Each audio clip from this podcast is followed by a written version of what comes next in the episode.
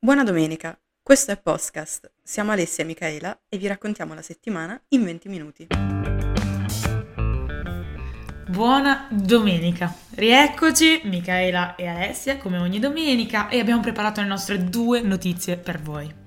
Esatto, come al solito, le nostre due notizie e oggi si parlerà di 8 marzo, ricorrenza che è appena passata come chiunque abbia un calendario potrà Grazie sapere. Alessia. Questa E è la prima parleremo notizia. anche- se avete un calendario sapete che è successo l'8 marzo. Ehm, parleremo ovviamente del significato di questa ricorrenza, ma anche di alcuni fatti successi in questa data che potrebbero essere interessanti o comunque potrebbe essere interessante analizzare. Mentre parleremo anche della situazione nelle carceri, eh, sia relativa al vaccino, ma anche in generale i numeri delle carceri in, um, in questi giorni, in questo momento storico, diciamo. Eh, Michaela, se tu sei d'accordo, partiamo dall'8 maggio. Dall'8 maggio, ragazzi. Allora dovete sapere che Aspetta ci che siamo, riparto. ci siamo appena svagli- svegliate e questa Sì, no, sì. no Alessia non la taglieremo, la lasciamo. Devo vivere con i miei errori. Tutti devono sapere che ci siamo appena svegliate. Ovviamente intendevo, partiamo dall'8 marzo. se Michaela sei d'accordo. Sì. Perfetto. Allora, come dicevamo, mh, è appena passato l'8 marzo che appunto erroneamente chiamato la festa della donna e partiamo proprio da qui, perché in realtà non si tratta di nessuna festa, ma è la giornata internazionale dei diritti delle donne. Intanto è importante fare la distinzione perché è una giornata in cui in realtà non è che si festeggi realmente qualcosa, eh, ma si rivendicano i diritti ottenuti dalle donne finora, ovviamente prima tra, tu- tra tutti il voto, eh, ma è chiaro che comunque in generale si, si, mh, rivendichino le conquiste ottenute dalle donne in tutti questi anni, anche in generale a livello sociale. Par- diciamo che la pressione che metto sul non parlare di festa è semplicemente perché è assurdo che una cosa così conosciuta, perché più o meno chiunque al mondo si rende conto di, di questa ricorrenza, una ricorrenza molto diffusa, ehm, è assurdo che comunque venga quasi sempre associata a questo spirito di festa, quando in realtà è una ricorrenza importante per ricordare dei diritti che non abbiamo sempre avuto. Quindi intanto facciamo chiarezza su, su questo aspetto. E è chiaro che appunto non trattandosi di una vera e propria festa, ma di una ricorrenza, nel mondo non viene sempre percepita come viene percepita da noi.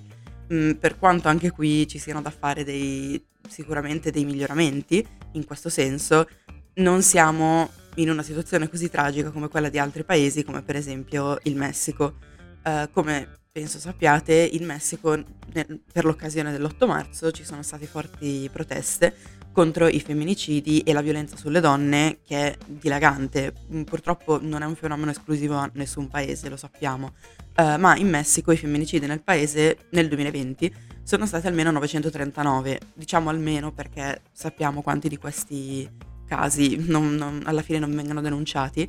Eh, ma insomma è una situazione molto tragica e le dimostrazioni per l'8 marzo si sono trasformate purtroppo in una vera e propria guerriglia, ci sono stati almeno 15 feriti, quindi insomma mh, diciamo che si parlava di tutto fuorché di una festa o comunque un'occasione solo gioiosa. Qui il dibattito è stato un po' spostato su altri temi, perché non abbiamo, ovviamente anche qui ci sono stati scioperi, ma ovviamente non siamo arrivati alla violenza né a nulla di questo tipo, ma si è parlato molto mh, del- dell'opportunità di sfruttare la festa dell'8 marzo in modo commerciale, mh, non solo da parte delle, delle aziende multinazionali, che è una cosa che comunque succede da anni in realtà, ma anche da parte di mh, influencer, se vogliamo così chiamarle, o anche attiviste che si occupano proprio di questo tema.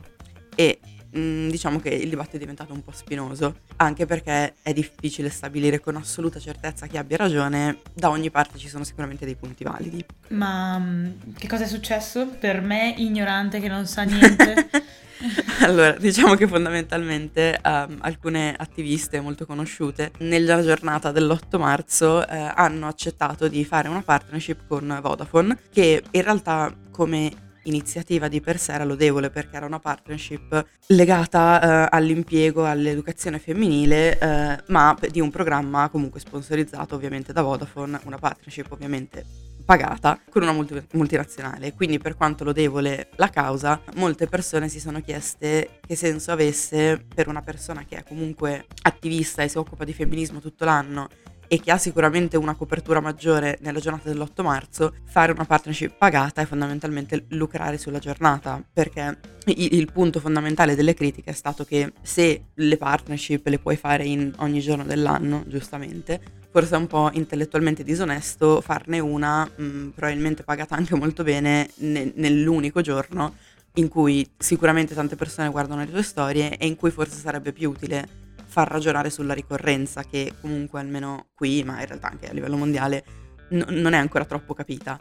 Il dibattito è partito da qui, su quanto fosse giusto utilizzare una giornata che dovrebbe essere di memoria, di rivendicazione, di, tra virgolette, lotta, per lucrarci. E se già le multinazionali, le aziende lo fanno da tanto, mh, mm, ci si è chiesto quanto fosse giusto che una persona che comunque si occupa di questi temi ogni giorno um, si piegasse, tra molte virgolette, a questa cosa. E ovviamente sono sorte molte scuole di pensiero, però forse il problema più grande è che le critiche mosse a queste persone non sono state tanto capite. Nel senso che da queste critiche si è aperto un dibattito Spiegacele enorme. Alessia, spiegacele. vai, vai, spiego, spiego. Stamattina sto parlando tantissimo, cioè meno male che è presto, penso fosse stato tardi. E fondamentalmente si sono aperte due scuole di pensiero, mm, una per la quale se sei attivista non puoi farti pagare perché sarebbe un controsenso, perché è impossibile cambiare il sistema se ti adatti alle logiche che lo governano, e un'altra corrente di pensiero che si è concentrata molto sul fatto che questi lavori di attivismo, lavori culturali anche, mm, specialmente se lavori di donne, che sono sempre stati svalutati, lo sappiamo, uh, vadano pagati e sia importante pagarli. In realtà io credo che nessuno di queste due correnti centri veramente il punto di questa questione. Sono tutte e mm. due sicuramente interessanti, cioè vale la pena parlare di tutti e due i punti di vista, ma non è pregnante forse rispetto a quello che è successo l'8 marzo. Perché il punto è sempre quanto è giusto utilizzare una giornata di memoria per fare qualcosa a fini di lucro? Mm. Ovviamente io posso dare Ovvio. la mia personale opinione. Ma guarda, che... non si è ancora capita. no, perché, perché io non voglio andare contro a nessuno, per forza. Semplicemente sì, chiaramente io forse sto dalla parte di chi ritiene che non sia troppo onesto fare una cosa del genere, che per quanto sia assolutamente giusto e necessario farsi pagare per il lavoro che si fa, forse non lo è farsi pagare da una multinazionale in una giornata così importante. Anche perché tantissime aziende mh, sfruttano la ricorrenza, ma poi non necessariamente si impegnano per quanto riguarda l'impiego femminile o comunque non è realmente una causa che sposano, però semplicemente come tante altre cause sociali purtroppo vende. E quindi viene, viene, molto utilizzata in questo senso. E il fatto che persone che lavorano in questo ambito, il fatto che a loro sia sfuggita questa possibile critica, comunque questo aspetto della cosa, forse un po' fa dispiacere, ma ovviamente loro hanno avuto i loro motivi per accettarlo. Ah, ok, quindi uh, tu dici non è, il problema non è che vi fate pagare per quello che fate, perché comunque è giusto, sta diventando un lavoro, bla bla bla. Tu dici, eh, secondo me è scorretto sfruttare quel giorno lì, quindi con l'audience che un profilo come il tuo avrà quel giorno lì, soprattutto. No, esatto, esatto, cioè il problema non è non farti pagare, assolutamente, cioè io è comunque un lavoro intellettuale che va pagato, specialmente se di donne che comunque nella storia non, non siamo mai state troppo considerate, diciamo. Quindi ehm, trovo che sia importantissimo riconoscere che questo tipo di lavoro va pagato. Forse la, la cosa che ho trovato appunto meno onesta è stato il non voler riconoscere che in una giornata di questo tipo, da persone che si occupano di questi temi, io mi aspetto di trovare forse altri contenuti, mm, visto che è molto facile fare la partnership, fare la pubblicità su questo, siamo circondati da queste cose, forse anche per questo che ora viene recepita come una festa e non tanto come una ricorrenza che ha un qualche tipo, un qualche tipo di valore sociale. E, ehm, e se li fai entrambi? Cioè se fai sia i contenuti che ti aspetti che la sponsor ti andrebbe bene? allora, sicuramente apprezzabile. Diciamo che cioè, se proprio vogliamo fare i paladini dell'etica, continua a non piacermi okay. la partnership. Um, poi ovviamente io non faccio, non faccio l'influencer, non faccio l'attivista di lavoro, quindi avranno avuto le loro ragioni, se l'hanno accettata sicuramente non sono persone stupide. Non so, per me è sempre diciamo una, una zona grigia a livello morale, diciamo mm-hmm. così. Poi ognuno ovviamente può trarre le proprie conclusioni, sicuramente insomma. Ma io ti dirò, a riguardo di questa storia, ma come ti avevo già accennato perché noi due parliamo fuori, eh, non... Mi sembra incredibile, ma parliamo anche oltre questi 20 minuti. Non ho avuto un'opinione, mio zio. Sono già le 9.20. Oh mio zio, ho detto. Comunque... su questa specifica appunto non ho un'opinione, ma... Beh, legittimo. Ma ritengo che comunque effettivamente sia il caso di rimettere il focus su questa giornata perché non è la festa in cui si festeggiano le donne come esseri eh, superiori, possiamo essere superiori. E, e, perché sono stanca di ricevere le catene con uh, quelle immagini bruttissime. Quel, sì, posso, posso capire. Quelle mimose cioè, trash. È... E... non è per questo che hanno adottato le suffragette, per favore. basta, basta mimose nei, nel, nei, file su WhatsApp. E per la maggior parte delle volte, tra l'altro, c'è scritto sopra frasi sessiste. Sì, tra l'altro, cioè, tipo su cosa deve essere la donna vera. Cioè, no, non è, non è, questo il senso, capito? Per Me è arrivata una l'altro giorno che diceva eh, auguri a tutte le donne forti, ma anche alle donne deboli che diventeranno come le donne forti. Qual è il punto? Ma, ma infatti, ma ecco, appunto, cioè, questa retorica qua forse magari basta. ecco. Eh. sì, su questo siamo d'accordo, ovviamente per passare a questo punto, se tu Alla... sei d'accordo, al secondo, secondo argomento. Certo, insomma, insomma. Allora, ragazzi, oggi invece parliamo di carceri adesso da, passiamo da un tema sociale all'altro, perché l'Associazione Antigone, che è un'associazione che si occupa dei diritti delle persone detenute in carcere, ha pubblicato dei dati relativi alle carceri e principalmente relativi a, alle carceri durante il coronavirus, come potete immaginare. E niente, voglio dirvene un pochino, magari li analizziamo ed è un ottimo momento per parlare di carceri, che bisogna parlarne sempre. Allora, eh, prima, il primo dato interessantissimo secondo me è che è diminuito il numero di carcerati. Dalla pandemia ad oggi il, i numeri di detenuti sono minori del 12%, del 12% ed è il numero di detenuti più bassi dal 2015. Perché? Allora, voi immaginatevi le carceri sono un posto mega sovraffollato, ok? Durante la pandemia di coronavirus, stare in un posto mega sovraffollato vuol dire impestarsi completamente con il Covid. Cosa è stato fatto? Durante il decreto ristori di ottobre eh, si è cercato di favorire la detenzione domiciliare in modo tale che la gente stava a casa, non finiva nelle carceri e si evitava appunto che il coronavirus si diffondesse maggiormente sovraffollando delle carceri già sovraffollate. E eh, l'associazione Antigone ha detto che vabbè sì, Mm, è, è, servito, ma minga troppo, perché scusate questo milanese che mi è uscito a caso. Tra l'altro non so parlare milanese, non so perché l'ho fatto. E vabbè, perché comunque non si è evitato un sovraffollamento che c'era già, ok? Dopo vi dico anche il nome per farvi capire che cos'è il sovraffollamento, perché cioè, fidatevi.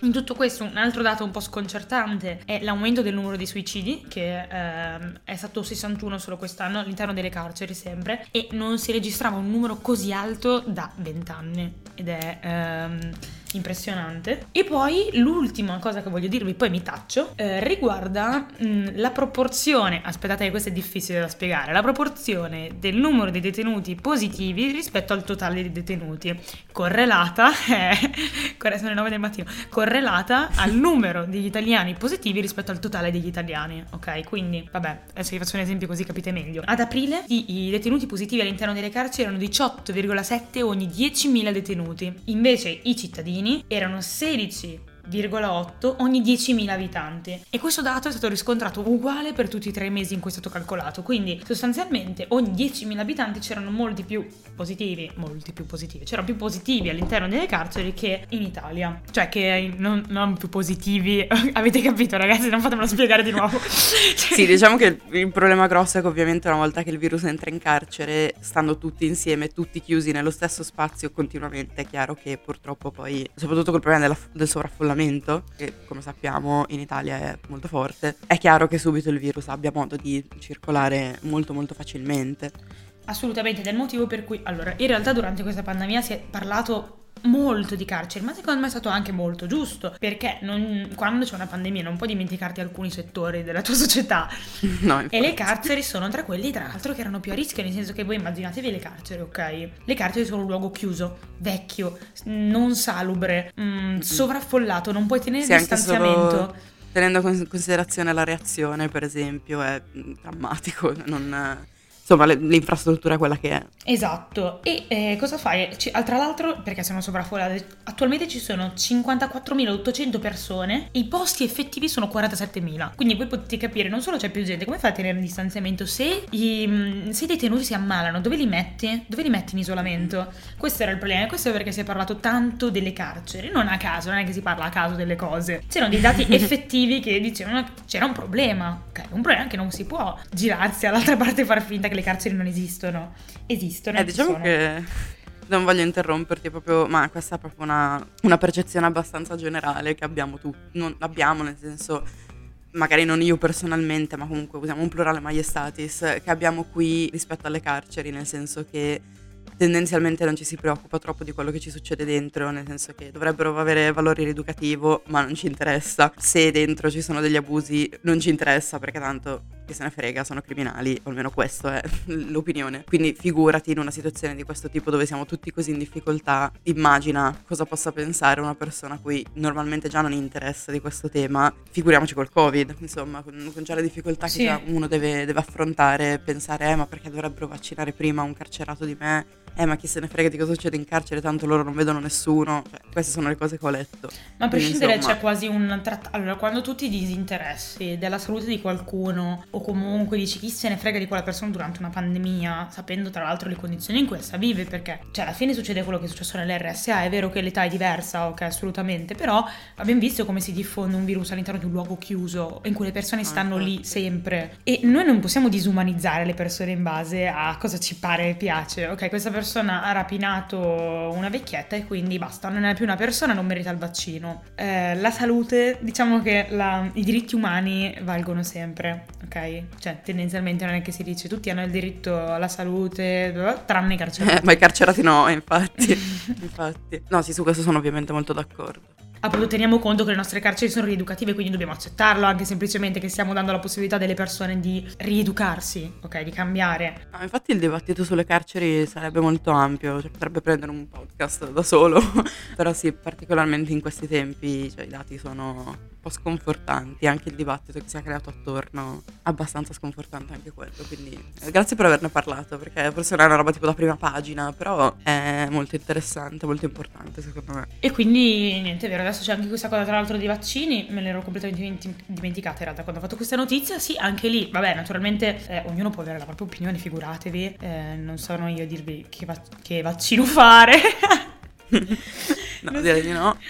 Non sono mica io a dire che opinione bisogna avere, però pensiamoci, ok? Pensiamo a quante volte eh, spegniamo un attimo il bottone dell'empatia e quante volte invece la nostra opinione è un'opinione ragionata su dei valori, piuttosto va bene, anche i valori vanno bene anche se sono- non sono razionali, però basata su dei fatti, su dei dati, perché in questo caso ce li abbiamo i dati. Vi dico l'ultimo? Eh, lo dico.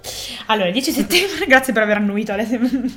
Esatto. Il 10 settembre, il 10 settembre nelle, ca- nelle carceri c'erano a un certo punto 10 detenuti positivi e 11 agenti positivi. Il 12 novembre sono diventati 653 detenuti, 824 agenti, 66 operatori che lavorano all'interno delle carceri positivi. Cioè, quello che succedeva fuori succedeva anche lì dentro, ma succedeva alla massima potenza perché abbiamo già detto che è una condizione completamente diversa. Eh, L'igiene non è come quello che abbiamo esterno, il distanziamento sociale non c'è. All'inizio novembre ci sono lettere in cui i carcerati lamentavano di non avere mascherine, di non avere il disinfettante, dicono come mai eh, le misure che ci sono fuori valgono e dentro qui no. Qui non esistono le misure per il Covid. E secondo me sono ragionamenti interessanti.